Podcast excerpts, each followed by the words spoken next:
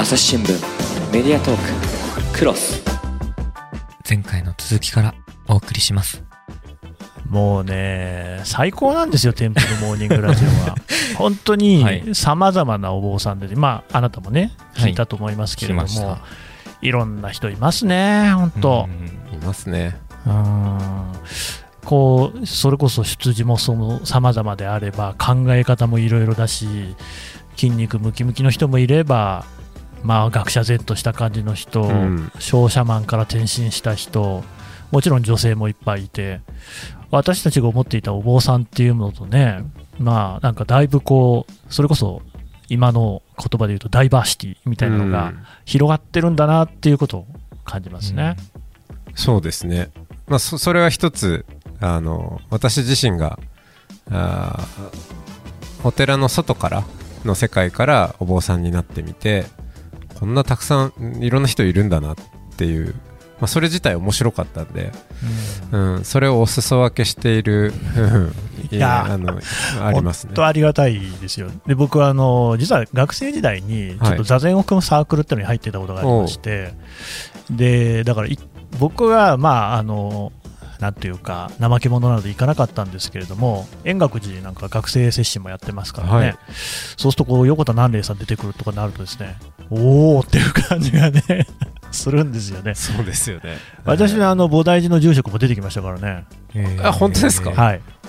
あの細川信介っていうんですけどね。そうなんですね、はい、あうち野沢龍雲寺なんですよね。はいはい、うん、あそうだったんですか、えー、うちの住職もっと頑張れと思っちゃいましたけどね。いやいやいやいやあの東京では宅発をすると警察を呼ばれるとか言ってですねでね、そう結構ね松本さんがふっかけるんですよね、そこでね。だったらその世田谷の条例を変えればいいですか、いいじゃないですかなんですね、うん、あわわってなってましたよね、はい、そうですねはいあのいい、いい友達ですね。同、同世代のお坊さんですからね。楽しいんですよ、はい、でその後で横田さんが出られて、はい、でそこでねあの細川さんの時に言っていた、えーとまあ、細川さんすごく著書もねたくさんものされている方で、うん、ジブリと禅とかそういう話をされていて、だけれどもその細川さんと、もうあなたの言葉が普通にジブリを語って語ったってそれはもう禅なんじゃないのかっていうねことを松本さんがおっしゃって、そうですねなんて言ってたら、それをこう横田さんが聞いていてですね、本当に言う通りです、私も本当にあれは参りましたとかってそのなんか関係性を知ってるとですね、あの僕にとっては横田南嶺さんとか超怖い人っていうイメージなんですよなんであのー、まあこれは仏教界の話っていうか臨済宗界の話ですけれども、タレントさんとかで例えると、はい、オードリーが エムシー しててノンスタイルの漫才にもっと自然にやったらいいんじゃないって言ったら、松本人志さんにほんまに言う通りやって言われたみたいな超恐縮みたいな感じのね、うん、そういう面白さもね好きな人には、うん、その楽しみ方できる人はだいぶ、ね、ハ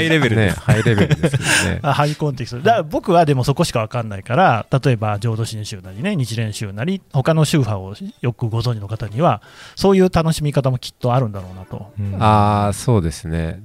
だからあのテンプルモーニングラジオでだんだんとお坊さんの世界を深くなんか知るようになり、で横の関係性とかも見えてくると、うんうんうん、また楽しみ方とかわ笑いどころが、うん、分かってきたりはしますよね笑いどころでも本当いろんな人だからね、うん、タイの仏教をやって今ロンドンに近郊にいる人とか、はいはい、なんかそんな人日本人でいるんだっていう、うん、すごい世界だなっていう、ねええ、これもでもだから我々がやっているところにちょっと似てるのかなと。記者も朝日新聞だけで千何百人いるんですよね。で、そう、まあ、朝日新聞っていうと世間様にはこう一定のイメージあるわけですよ、左翼とかね。なんだけれども個々の記者と喋ってみると、これはまた別にそれぞれ左翼でもどうだっていうことでもないし、はい、まあ、いろんな人間性みたいなのが見えて、ええ、それこそ多様性が見える。そうですね、右、右寄りの朝日新聞記者とかもいるわけです、ね、ざらにいますよね大体あのうちの会社は産経から来た記者で持ってるっていうぐらいで、はいはいえー、元産経の人いっぱいいますから、はい、あっていうぐらいでね、まあ、なんかそういうこうところがお坊さんの世界の中で見えるっていうのが僕はもうね楽しくてしょうがないですね、うんうん、いやそうでこんだけやっている私は、まあ、まだ確かにあの自分のこう今後この辺、まあ、思いつくたびにあ今度出てもらおうと思ってこうメモにしていくとどんどん増えちゃって、まだまだざらににひゃくにんとかはそんなにいる全然いるんですけど、そんな私をしてもなおたまにこんなお坊さんがまだいたのかみたいなそういうまだまだ出会いもあって、えーあのまあ、興味は尽きないですよね。で、まあ、あれアポイント取るのも大変じゃないですか。大変だと思ってます。あ、どうなんですかね。あのー、いやメッセンジャーで久しぶりですちょっとラジオやってるんですけど出てくれませんかっていう感じなんですけど、ね、結構簡単でそうですか。皆さんじゃあ断ったりはしない？ああ、あんまりそうですね。そんうんまあ ひゃくパーセント 出ていただいているわけではないですけど、でも基本的には大体皆さんあのあ全然知らない喋ったことのないお坊さんに、えー、オファーっていうのはしたこともないので、うん、だいたいお久しぶりですな感じでやってますから、うん、だからまあまあ皆さんあじゃあちょっと久しぶりに喋りますかみたいな、うん、そんなちょっとじゃあ近況アップデートしましょうっていうノリでやってる感じですね。それも本当うちの番組に出て、だから結局そのお坊さんとお坊さんの対話っていうところの空気感の良さ、我々もねあのお坊さんに聞けっていう番組やってて、それはそれなりに工夫してるつもりなんだけど、この間の異世界転生の話も面白かったけど、でもそうは言っても新聞記者とお坊さんの関係性の間での話にしかならない。でおそらく他の方でも、まあ、だ例えば檀家さんとご住職っていうような関係性とはやっぱりねあのお坊さん同士っていうところでその空気感全然違うなとは思いますね。うん、そうですね。あーわかるそれありますよねみたいなのはなかなかねよく言ってますよね。うん、うん、そう、うん、ど同業者っていうかだからこそのやつありますね。でねまたね松本さんが本当に顔が広いからいろんなところに行ってらっしゃるからそのお坊さんあるある的なものもね垣間見えてあの日蓮宗の僧侶声枯れがちとかね荒行で潰れちゃうんですねあれね。そうですね、はい。荒行の本当にやってる中山法華教授とかにその荒行中に、まあ、面会とかで行くとその真っ最中ですから本気で本気で枯れてますけど、本気で枯れてるけど本気で大声をやっぱこう気合い入れてる最中なんですっごい大声であの完全に枯れている声で出すんでなんか異様な感じっていうかですねぜひ、はい、おすすめですけど、ね、すごいですよね、はい。でもねそれより僕すごいなと思ったのがやっぱり日蓮宗の方でちょっとお名前はねあの失念しましたけれども、えーと、布教を担当されてる方がもう布教なんかいいんじゃないかみたいな話とかしてて、はいはい、それびっくりだなと思って言っちゃうんですねそういうことね。そうですね。うーんなんかねその言葉だけだとこうあそこまでっていうね、 ねあの前提がありますからね、うん、あそうそうだからな ん, なんていうかなやっぱ出てくださる方みんなそれぞれ、うん、の場所ですごく考えて悩みながら工夫しながらやっていってでそのあれこれやってっていった先の、まあ、結論というか、うん、自分なりに行き着いたところが傍から見てるとえっていうようなところだったりもするんだけどよくよく話を聞いてみるとあなるほどそういうことなんだみたいな、えー、なかなか、うん、そうですねその聞きがい聞き応えのある、うんうんお話も多いなと思います、ね、いやそれもねすごいいいんですよ。やっぱり皆さんねなんだかんだでこの仏教に対してめちゃくちゃ真面目なんですよね。そうですね、うん、あのー、まあエピソードだけ聞くとすごい不真面目そうな、ね、話をしてる人も意外となんかもともとやんちゃバンカラみたいな人多いですよね。あ そ, そうですねそれは多いですよね、うん、そうでもまあそれそういうのも思いがあっての、うんうんえー、あり方だったりもしますんで、うん、ちょっとまだいち問目なんで、そうですね、いち問目まだ入ってないんですけど、いち問目なんだいたい話した、いやいやまだまだいっぱい聞きたくなる。あの番組のタイトルに込めた思いってこと、さっきあの掃除の風景のお話とかも出ましたけど、そうそう、本の掃除のね本もね書かれてますからね。まさにその掃除の風景が浮かぶようにっていう形で、そうですね、そのテンプルモーニングが先にあって、でそれは何かというと、そう私もその未来の住職塾、お坊さんたちがあやっぱこれからお寺どうしていくかって言った時に、あれやったらいいんじゃないか、これやったらいいんじゃないかっていうアイデアがたくさんではするんですけど、でも実はうんそうは言っても案外お坊さんも忙しいと、うん、なんだかんだやっぱあのー、今ある形で最適化して、そこにそういう形のお寺があって、日々の営み、法事であったりお葬式であったりで、お葬式も予約ができないですからね、あのいつ入るかわからないものなの で, で、ね、っていう中で結構その新しい取り組みをするとかっていうのも余力がないんですよね。でいや新しいことが大事なんじゃなくて、今まで普通にあったことで続いてきたものにの価値をまたちょっと、まあ、光の当て方を変えるっていうんですかね、違う角度から照らすことで、まあ、新しく見せていくっていう、そこが大事なんじゃないか。だから新しいことをやるんじゃなくて、普段からやっていることにみんなをもうちょっとこう招き入れていくっていうか、であればもともとやってるんだから、あのー、あーもうちょっと大変で続かないっていうこともないだろうしっていう。でそうするとあ、まあ、掃除、これ特に大事なところ、宗派を問わずしてるよね。同じ仏教って言っても宗派が違うとみんなやってることが違うんで、いやうちは念仏です、いやうちは、えー、南無妙法蓮華経ですとか、いやうちは座禅ですからとか、そうなかなか共通項がのを取れるプラクティスがなかったんですね、実践が。でもあ掃除ならどこでもやってるし、であの実践をすることに結構うるさい浄土真宗、浄土真宗は念仏しか認めんっていうんで、他の行を一切やるなみたいな、あの変なこだわりがあるんですけど、まあ、掃除だったら別にね、否定するもんでももちろんないし、で、えー、掃除に着目をして、しかもどんな人の身近にもある、うん、うん、なおかつまあ日本仏教って世界の仏教の集まりに出てった時に、ああまあ一応日本のお坊さんも僧侶の枠に入れてあげるかぐらいな、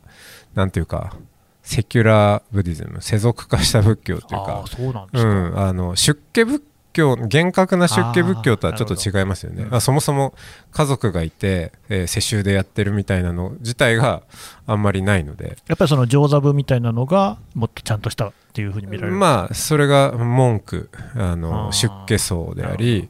えー、モナストリー、その僧院、えー、僧侶だけで、うん、っていう。でも、うん、そうじゃない、えー、どっちかというとこう、うんうーん大乗仏教ってい う, うーんその仏教全体から見た時にどうなんでしょう。まああのいろんな見方があると思いますけど、まあ終焉的な部分もある。そんな仏教でもお寺が綺麗であるっていうことに関しては、多分どこの国の仏教にも負けないんじゃないかなっていう。うん、だからその日本仏教の価値としても掃除っていうのは非常に大きいんじゃないかなと思って、うんまあ、それを中心に据え、やるならまあ朝だろうなと。朝はすがすがしい、来る人にとっては。でお寺側としては朝は、えー、お葬式もお通夜もないっていうですね、そのなんていうかこうお寺オペレーション的にもあの最もあ、えー、なんかリスケジュールなしにやり続けられる時間帯っていうことで、うん、そこをやってますね、うん、これもねそのテンプルモーニングラジオの中であって、まあ、今日もね松本さんもサムへ来てらっしゃいますけれども、お寺ではサムっていう言い方をしますよね、はい、サムってこれ要するに家事とほぼイコール で, でそのお坊さんの一日の過ごし方がその方がおっしゃってたのが、まあ、朝起きてお経を読んで、えー、ご飯を食べて掃除をしてお経を読ん で, でまた掃除をしてみたいなこうずっとこう、ね、夜寝るまで繰り返していくっていうちょっと順番違ったら申し訳ないですけどだからまあ結局その、まあ、身の回りのことまあ、家事ですよねがサムっていうことをやるっていうことにこの人の一生っていうのは尽きるんだっていうようなね顔ニュアンスの話をされていて、はい、なるほどなって思いましたよね。我々普段こうやって企業に勤めてですねで仕事をしてお給料もらってっていうようなことっていうのはしかし人の生き方の中では別に本質じゃないんだろうなっていうのがあってそうするとね結構楽になるんですよね。うんそうですね、まあ、そのサムをやってているっていうのは見方によっては生活してるだけじゃんっていうことでもあるんですけど、うん、でも、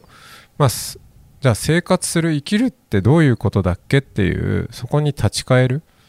うー、うん、営みとしてもすごいパワフルなんだと思うんですよね。それこそ最近、えー、ゲストで出てくださった、えー、古谷さんっていう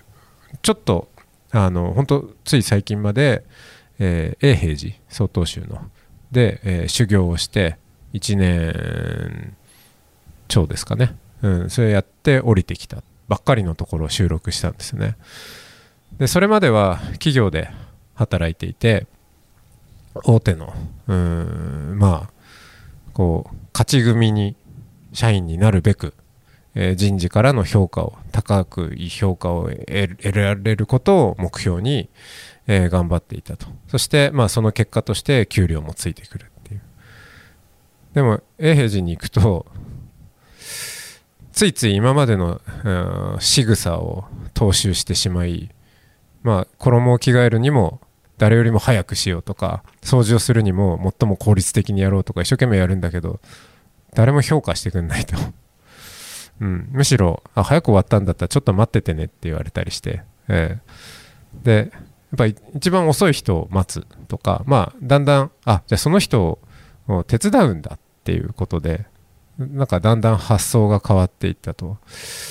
でも結果そうその行動がその経済原理の中にいるとどうしても何かを得るためにっていう目的的なものに飲み込まれていくわけですよね。だとじゃあ A 評価が取れる限りにおいては頑張るけど A 評価につながらないことはやんないとか はちじゅっパーセント の力で A 取れるんだったらそれでいいやってなっちゃっていたのがうーん何も評価がなくなって、まあ、かといって自分わざわざ修行に来てんだから怠けても意味ないなとも思ってとにかく自分の気持ちがすっきりするまで掃除なりなんなりするようにな り, なりましてむしろなんか心がすっきりしましたって言っててなかなかそれは、うん、そのねこう仕事してっていうのと生活とか切り離されたあり方を、まあ、私自身もそういうところありますけど考えさせられますよね、うん、メディアトーククロス。私は朝日新聞歩きき人工音声が伝える速報ニュースのポッドキャストです。通勤中でもお料理中でも運動中でも趣味の作業中でも何かしながら最新のニュースをフォローできます。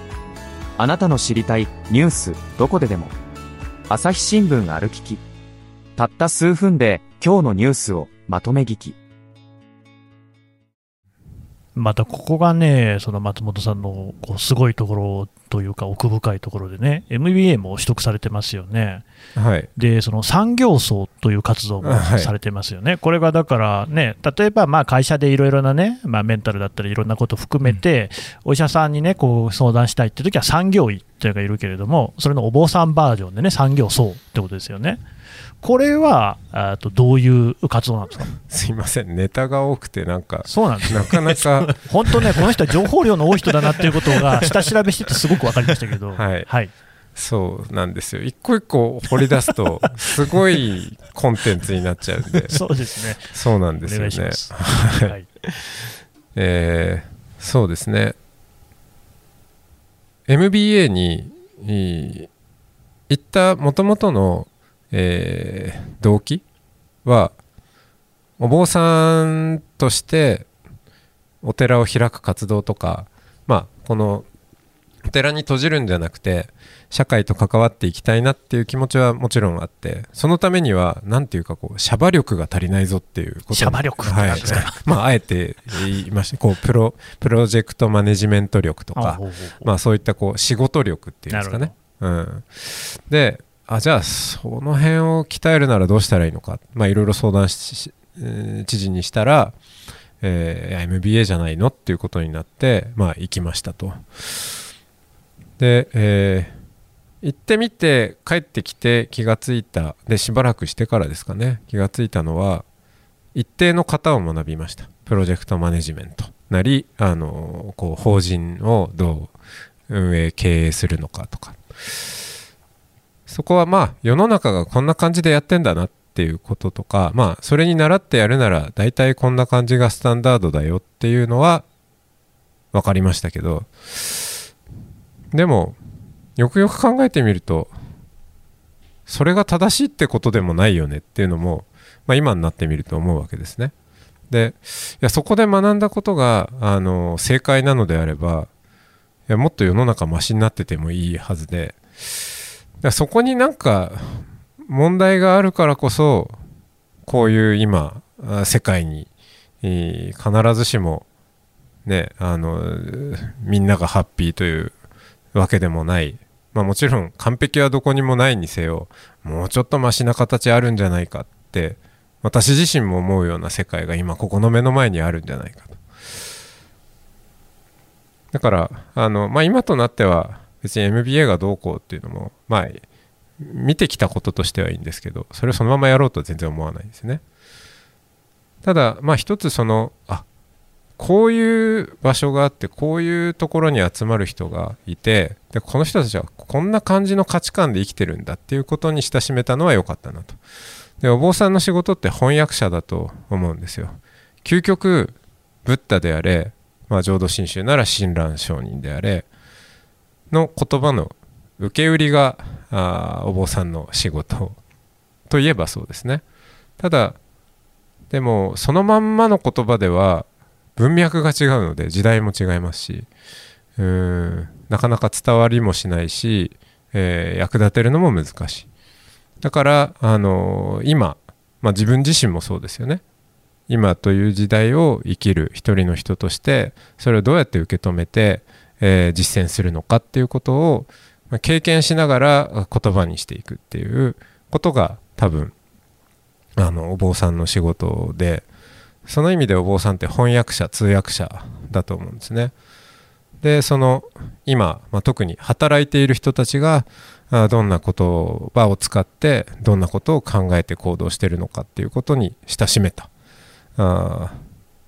その間を取り持つ翻訳者っていう仕事、役割がなんとなく自分の中に、えー、その結果現れてきて、でそれ今あの産業層と、まあ、産業医になぞらえて、えー、働く人たちに、えー、その仏教の知恵を教えるっていうんでもなく、なんていうかこう、うーん、仏教の知恵、知恵とか、うーん、まあ、働きがうーんやってくるように、なんか横に入れて招き入れる、一緒に招き入れる伴走者みたいな、まあ、そんなイメージで、えー、関わり始めているところですね。だから、まあ、対比的に言うと未来の住職塾があいわゆる経営学、えー、を お, お寺の世界に持ち込んだものであれば、今度は産業層はその逆で仏教の知恵を産業界で働く人たちに、えー、生かしていただこうという、まあ、そういう今、はい、もう一つの取り組みをしているところです。その産業層としてのですね、なんと言いますか、やり取りの具体例、こういうこう悩みを打ち明けられてこんな風に答えるなんていうのは、ちょっと一節教えていただくことはできますかね。そうですね、あの、まあ、全ての対話はもちろんのこと、えーまあ、外に出さないということでやってますんで、だからこそ、うん、そうですね、いろんな話が出てきます。特に、まあ、あえて言うんですけど、その皆さん仕事で、えー、いろんな荷物を抱えていらっしゃいますよねと。神田さんも、うん、このポッドキャストどうしようかというふうに、まあ、あの責任を持っているというそうですね、えー、もちろんそうですよもちろんです、はい、言い方に含み、はいえー、で、あのーまあ、その荷物をちょっとこう、まあ、ひとときの間、あまりにも荷物が重すぎたりすると押しつぶされるかもしれないし、えーまあ、視野もね狭くなったりもするので、ひととき荷物を下ろしてみて、まあ、自分の在り方を振り返ったりする時間を持ちましょうと、まあ、その結果あちょっとこう、まあ、体を軽くして改めて、えー、フレッシュな気持ちで荷物を背負い直すもよし、もしもよくよく考えて、いやこれこの荷物自分が背負うべきものでもないなということがあれば、まあ、それもまたこの対話から出てくる大事なものじゃないですか、なんていうぐらいの幅を持ってやってますと。でさらには荷物は、まあ、今回この産業層はあ、ね、その会社と契約してやってますので、あの会社という仕事という枠組みで実施はされているけれども、産業医と一緒ですね。だけど背負ってる荷物はみんなそれぞれ、まあ、それこそ異なる分人を持ってるわけだから、まあ、家族のことなり、うーん自分のじゃあ健康のことだったりいろいろあると思います。だからどんな荷物を出してもらってもいいですよというふうに、えー、言って始めると、まあ、毎回だいたいごじゅっぷんぐらいの対話の時間なんですけど、まあ、本当いろんな話が出てきますよね。えーまあ、やっぱ経営者の方だったらうーん多いのは後継者問題で、後継者って周りのね、その社員とか幹部の人、役員の人とかにもなかなか、うん、まあ当事者性も高いんで相談できなかったりしますしね。うん、っていう、うん、じゃあどうしたらいいかとか、まあ、後継者を誰にするかもあるし、どうやって育てるかもあるし、でもうちょっとそうですね、あのー、まあ今時ですとこう何々ハラスメントみたいな、うんうん、職場内の、えー、人間関係の問題もたくさんあります。そしてまた、まあ、家族も多いですよね。そのお子さんのどうでしょう、例えば不登校のことで な, なかなかその話誰にも言えないんだよねとかいうことであったり、まあ夫婦関係であったり、本当様々ですね。これね、まあその経営者の話も出てきましたけれども、結構聞くのがそうやってそのね、こうなりなとげて、しかし孤独になり、うん、なかなか相談することもできず、割とこう占いとかにはまっちゃったりとかね、うん、あそれこそね、あのアメリカのね大統領でもね、レーガンさんとかそうだったみたいですけど、あレーガンさんじゃないですね、奥様のナンシーさんですけどね。で別に占いが悪いというつもりは全然ないんですけれども、ただそうは言ってもやっぱり仏教の方が歴史もあるし、学問としての体系もあるし、それからまあ古から使われてきているその哲学的な意味でもね、えー、こう蓄積のあるものだから、まあまあそっちがやっぱりね、もう少しこう活用される活用されるって言い方がいいか分かんないけどといいなとは思いますね。そうですね、私もそのね、あの占いだって、えー、一つのその人の支えに、えー、なるものであれば、それは全然否定するもんではないんですけど、ただ、あのー、それだけになっちゃうと、それはその占いに限らず何であれだけになってしまうと、その依存先が、うん、それはあのすごくうん、まあ危険な状態でもあるし、うん、まあウェルビーイングを、うん、損ねる、えー、危険性が高まると思っていて、で私の、まあ、尊敬する先生、えーまあ、あの大学の先生でもあり、えー、医師でもある熊谷慎一郎さんっていう、えー、方がいらっしゃって、まあ、最近ちょっと親しくもなって、えー、いろいろ研究しましょうなんて話もしてるんですけど、あのー、当事者研究という研究を研究の仕方を研究されてる先生で、であのその先生がよくおっしゃるのが、自立とはたくさんの依存先を持つことであるっていうふうに言われるんですよね。でまあ熊谷先生自身があ幼い頃から、まあ、脳性麻痺で、えー、体が不自由でいらっしゃると、まあ、そんな中で、えー、自立を目指してなんとか自分でやっていくんだということで、えー、やってきたけれども、まあ、ものすごい大変だった。大変な中でも気づいたことは何かといえば、本当に大変な時に何とかやってこれたのは誰かしら助けてくれたからであると。で、えー、ということは何か、自立とは自分の力で何とか何でもできるっていうことじゃなくて、たくさんの依存先を持つ、たくさん助けてくれる人がいるっていうこと、そのことなんだっていうふうにおっしゃられたわけですね。でそれはその熊谷先生の場合はご自身でもよくおっしゃるように、その身体での不自由さがあるからこそ、まあ、分かりやすかったけれども、それはでもどんな人にも当てはまることじゃないかって言われてて、だからまあ占いもそうでしょうけれども、その産業層も一つの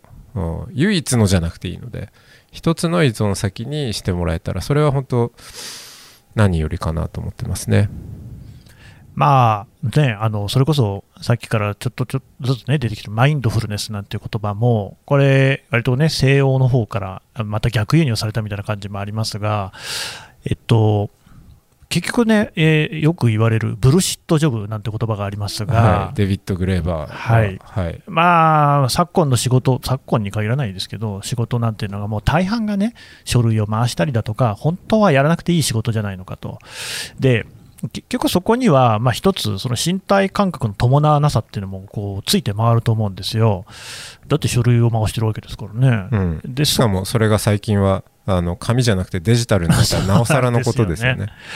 なんで、まあ、それこそ座禅組んだりみたいなところとかも出てくるのかなと思うんですが、そういうね、えー、そのなんか知恵の授け方みたいのはあるんですか？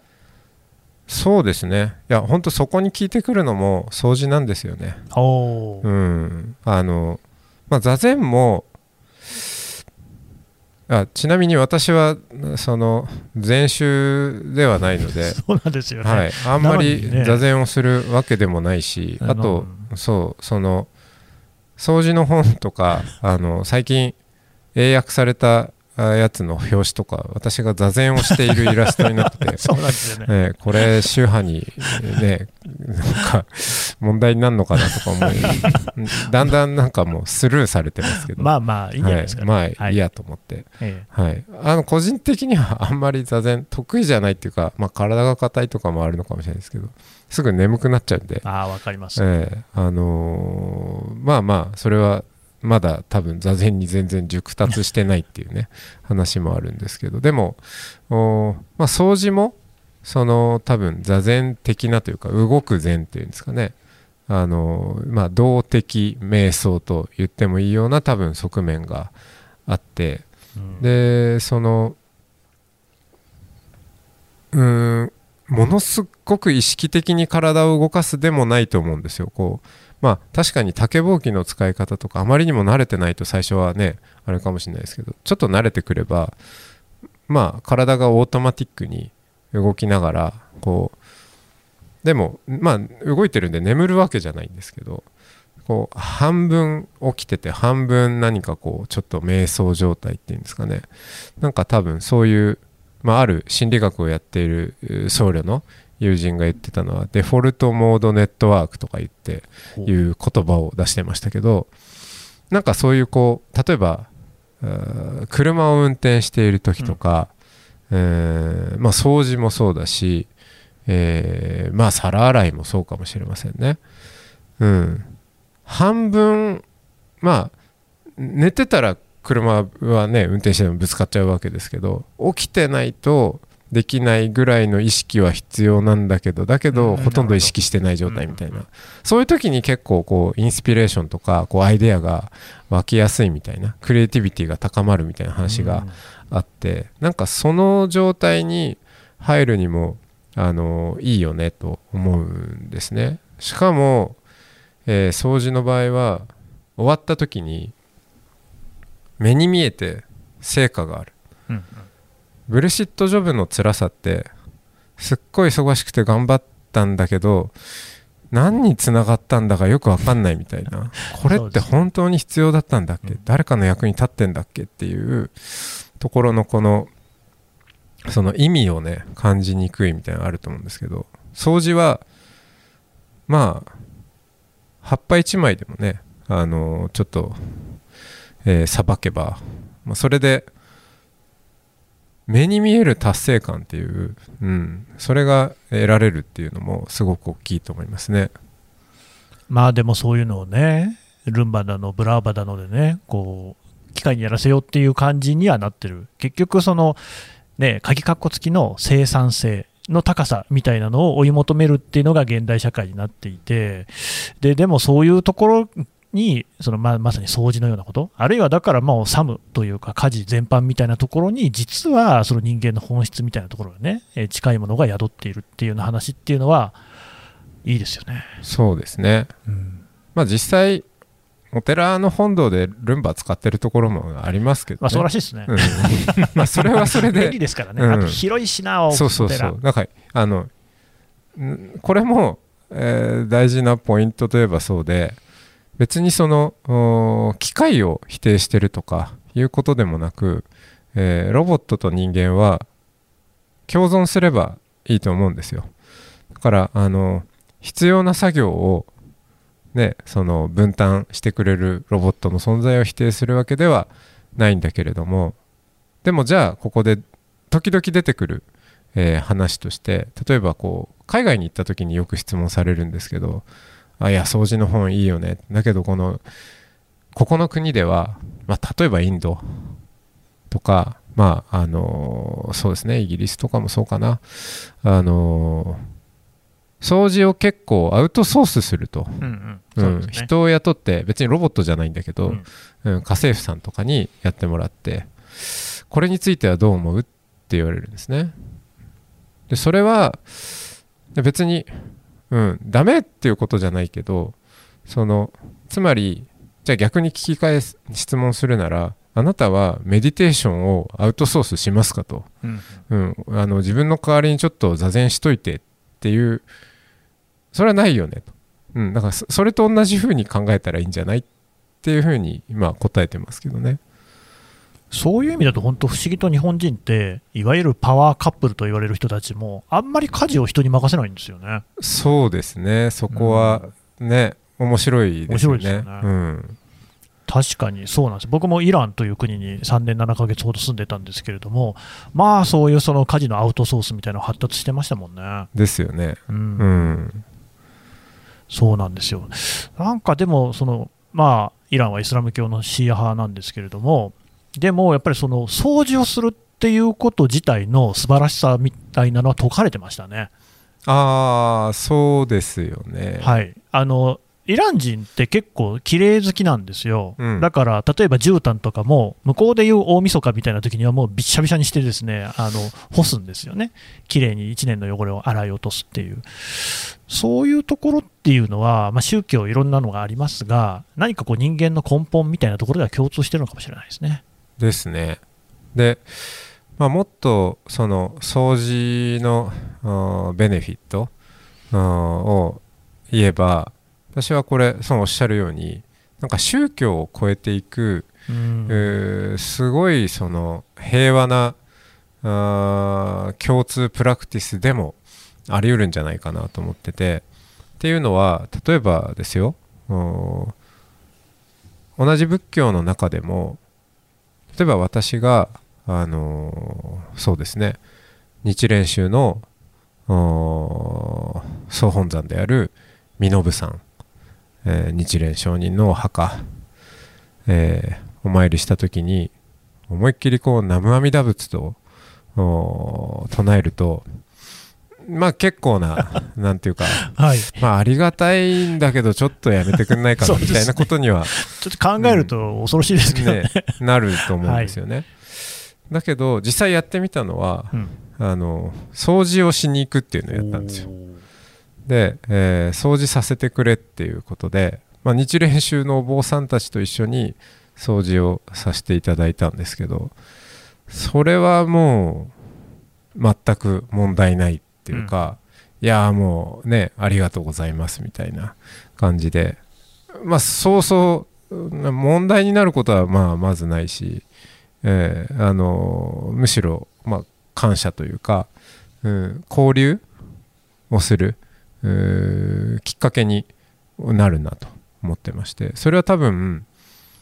じゃあモスクに行って、